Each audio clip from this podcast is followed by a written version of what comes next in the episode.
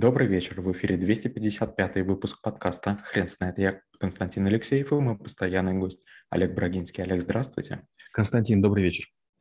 Хрен знает, что такое криптовалюта, но мы попробуем разобраться. Олег, расскажите, почему это навык? Честно говоря, я задал такой же опрос, но слишком много людей, особенно где-то три года назад, вот в 2017 году, приходил в школу трэблшутеров и говорят, вы же все знаете, вы же все умеете, что вам стоит рассказать? Ну, конечно, мы точно не все знаем, но учитывая, что я долгий срок был финансистом, учитывая, что я бывший хакер, ну, в общем, какие-то вещи мы попробовали разобраться и несколько видов валют как бы прям тщательно отработали. Опять же, несколько, три валюты я создавал, участвовал в создании. Одна была в Москве, одна была в Америке и, кстати, одна была в Питере. Да, с, с, догадываетесь, наверное, с кем. Вот. И поэтому ну, какой-то небольшой опыт есть, и поэтому мы, мы о них рассказывали. Криптовалюта, знаете, такая, это несбыточная мечта, голубая мечта розового детства, что можно создать такую централи, децентрализованную систему обмена денег, где государство и банки не смогут накладывать руки. Идея вроде бы неплохая, но в чем минус? Получается, нет налогов, нет судов, нет полиции, нет элементов, нет изъятий и так далее. Ну, то есть кому-то это очень, конечно, интересно, криптоанархистам в первую очередь. Но с точки зрения остальных людей возникает вопрос, а вы что, самые умные? Получается, вот у вас будет отдельная экономика, а все остальные будут содержать, то есть кто будет строить вам дороги, кто будет содержать там скорую помощь, кто будет заниматься там, не знаю, охраной границ. Поэтому я все время говорю, что, ну, конечно же, надо стремиться к максимизации своей прибыли, но точно не, не любыми целями, не, не любыми способами. Олег, подскажите, пожалуйста, вы считаете, что это совсем а, не несбыточная мечта? Я скажу так, а, многие думают, что банки – это зло. Я утверждаю, что банки – необходимое зло. И если говорить о том, что криптовалюта чего-то создает, это очень спорно. Есть Visa, есть MasterCard, есть SWIFT, есть много систем host-to-host, когда банки напрямую связывают свои системы, и они не платят деньги, скажем, крупным а, каким-то международным операторам. И я могу это понять. Но когда люди говорят, что вот мы создали криптовалюты, и для этого должны миллионы компьютеров работать, чтобы как бы это все поддерживать, я думаю, боже мой, ради чего? То есть я точно не знаю современных цифр, но примерно год назад говорили, что криптовалютчики расходуют энергии, как небольшая европейская страна. Вопрос, зачем тратятся бесценные ресурсы?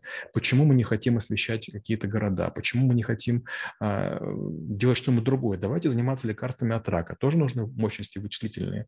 Давайте заниматься там баллистикой, тоже нужны мощности. Давайте будем заниматься там какими-то секвенированием генома, там каких-нибудь разных редких растений и там восстанавливать популяции животных, которых мы истребили. Ну зачем мы изо дня в день бросаем там дрова в костер, на котором кипятим, честно говоря, даже не воду, а черт знает что. Ведь на самом деле, знаете, какой интересный парадокс?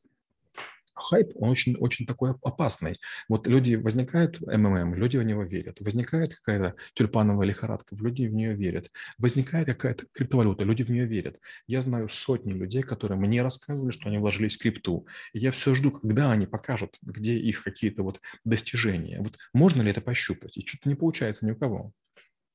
Олег, расскажите, пожалуйста, есть ли какое-то эффективное применение криптовалютам?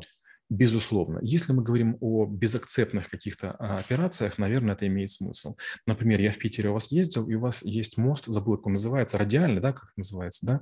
И там, когда вы едете, есть такой транспондер у многих таксистов, да, и автоматически считываются денежки. Вот я считаю это нормально. Например, дальше мы можем в кроссовки встроить какие-то средства, и когда бегуны бегают по дорожкам, они могут заплатить 5 копеек там за воду или там еще за что-нибудь своими кроссовками, да, не телефоном, а кроссовками. Дальше наверняка, когда мы покупаем какие-то фильмы на прокат или там, может быть, мелодии, когда слушаем, не для аренды, да, вот там, чтобы там находилось, а вот в онлайне вполне. Или, например, мы летим в самолете, зачем мне есть там за кошельком рюкзак, я тоже там как-то там заплачу. То есть для маленьких транзакций, а, ну, точно полезны криптовалюты, но возникает вопрос, ну, зачем такое максимальное дублирование? Ну, зачем такая высокая конкуренция? Ну, зачем их так много? Опять же, знаете, вот на что криптовалютчики а с чем боролись, с тем и напоролись. Они говорили, банки не нужны. Возникают биржи криптовалютные. Почему? Роуминга нет. Помните, как раньше были мобильные операторы? В пределах оператора сколько угодно писал, другому нельзя. Потом роуминг появился. Потом их убили мессенджеры. И получается, технологии растут. А вот криптовалюты, они много говорят о том, что они крутые, но знаете, почти все берут несложные исходные коды, не сильно их модифицируют и очень много маркетинга. Вот я говорю, я был, был в трех проектах, до 75% тратится на маркетинг. Я говорю, вы понимаете, что вы делаете? То есть мы предлагаем технически ущербное решение, рассказывая сказки людям, которые не могут нас проверить. Олег, скажите, пожалуйста, если бы к вам пришли с задачей э, зарегулировать э, эту сферу деятельности, что бы вы сделали? Mm-hmm. Но в первую очередь, знаете, вот есть два таких серьезных мифа сейчас, как я уже говорил. Первое – это криптовалюта, которая потребляет чересчур много энергии оставляет серьезный углеродный след. И вторая история – электромобили, которые как бы сами по себе экономичны, но в процессе производства а, возникает много негатива. Я бы, наверное, в первую очередь, если бы я регулировал, я проверил бы, насколько эта технология вредна. Много есть прекрасных идей, которые не пускаются в бой только потому, что разрушительные последствия. Знаете, допустим, конечно, вы можете накормить деревню, да, там, запустив в озеро тысячу электроудочек и убив вообще всю живность. Да? Три дня все едят, а потом голодают всю оставшуюся жизнь. То же самое криптовалюты. Мне кажется, что можно было бы, как бы, ну, во-первых, надо ввести налоги обязательно. Потому что если вы что-нибудь делаете и нет налогов, значит, получается, вы живете за чужой счет. И, конечно же, всякие люди, у которых нет семей, всякие люди, у которых которых как бы низкая социальная ответственность, они думают, что налоги платят только трусы. Наоборот. Вот те, кто платят налоги, они вас как бы и, и содержат. То есть если у вас в подъезде горит свет, за это кто-то платит. Если, допустим, там у вас красят деревья или сажают кусты, за это кто-то платит. И, конечно же, нужно повзрослеть. Конечно, здорово быть криптоанархистом, но знаете что? Как только возникают гопники, которые к вам приходят за криптовалютой, как только у вас забирают где-нибудь там в темной подворотне ноутбук, вы начинаете кричать, вот государство не, не, не, там, не освещает, или вот меня полиция не защищает, вот меня суды как бы не поддерживают. Ну, послушайте, вы сами какую-то игру придумали. Вы придумали фантики, назвали их деньгами, а теперь говорите государству, что оно должно вас охранять. А вы-то как бы дайте повод это делать. Если, допустим, мы запускаем какое-то производство новой продукции, мы об этом говорим государству, мы делаем патенты, мы везде, везде, везде платим. И когда наступает очередь, государство говорит, о, молодцы, компания много заплатила, хороший многоплательщик, будем ее защищать. А если такие вот умники появляются, государство думает, а нам зачем этим заниматься? Олег, расскажите, пожалуйста, а что сейчас творится на инвестиционном рынке? К сожалению, много есть течений. Ну, во-первых, э, знаете, такой интересный есть тренд, надо подождать. Многие люди, которые купили валюту и оказались, честно говоря, в филейной части, да, фортуны, э, им все время говорят, надо подождать, вот скоро, скоро, скоро. И есть люди, которые 16-17 года ждут. Первое. Второе, есть люди, которые фиксируют бумажную прибыль. Они говорят, о, боже мой, мой портфель котируется, они едят доширак, они пьют сырую воду, они ходят в рванье и думают, что когда-нибудь они все продадут. Ну и последнее – это профессионалы, которые зарабатывают на транзакциях. Своих не вкладывают, э, просто создают хорошую инфраструктуру, не пытаются нич- ничем заниматься. Знаете, есть такая байка про китайца Ли. На золотодобывающих приисках в Америке был некий китаец Ли, который всем золотоискателям бесплатно стирал э, одежду. Все над ним смеялись.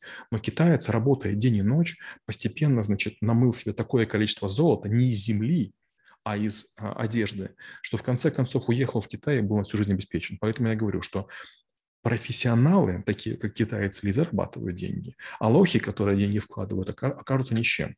У меня много есть э, передач на канале iTuber выходило, наверное, штук 18. И вот там два года, когда я рассказывал, что это не перспективно, нас все мочили. Но знаете что, вдруг хайп исчез.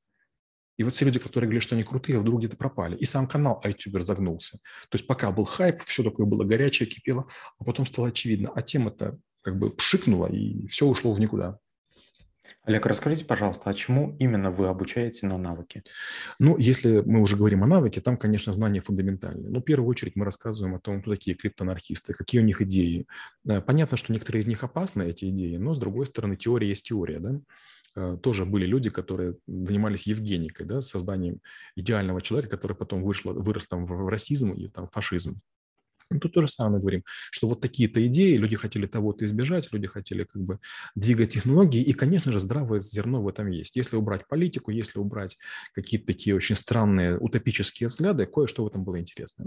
Потом мы рассказываем о том, как создается ценность валюты. Я рассказываю, что, понимаете, очень важно знать историю фиатных денег, и там есть буквально 3, 4, 5 рассказов, которые очень важны про деньги Ямайки, да, там, или острова Явы, а, про всякие там бусы, про всякое там стекло, что как только есть дефицит любого ресурса, он является хорошим эквивалентом ценности. Только вдруг происходит вброс, а он вдруг теряет свою ценность. И то же самое доверие. Очень важная штука доверия. Если в доллары верят, их покупают. Если там в какие-то фантики не верят, их, к сожалению, не берут. И поэтому мы говорим много о технике, о технологии, о применениях. И вот если, допустим, сегодня я немножко ерничал, то на, на уроке я говорю о том, что ну, теоретически есть много неплохих историй. Допустим, любые счетчики, газовые, водяные, электрические в блокчейне, наверное, могут быть. Наверное, документы, которые, допустим, выпускает нам государство.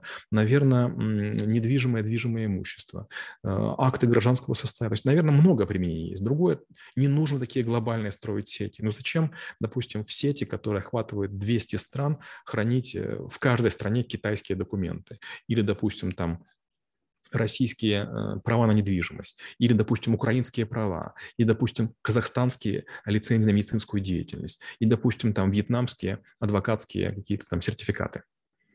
Олег, спасибо. Теперь на вопрос, что такое криптовалюта, будет трудно ответить. Хрен знает.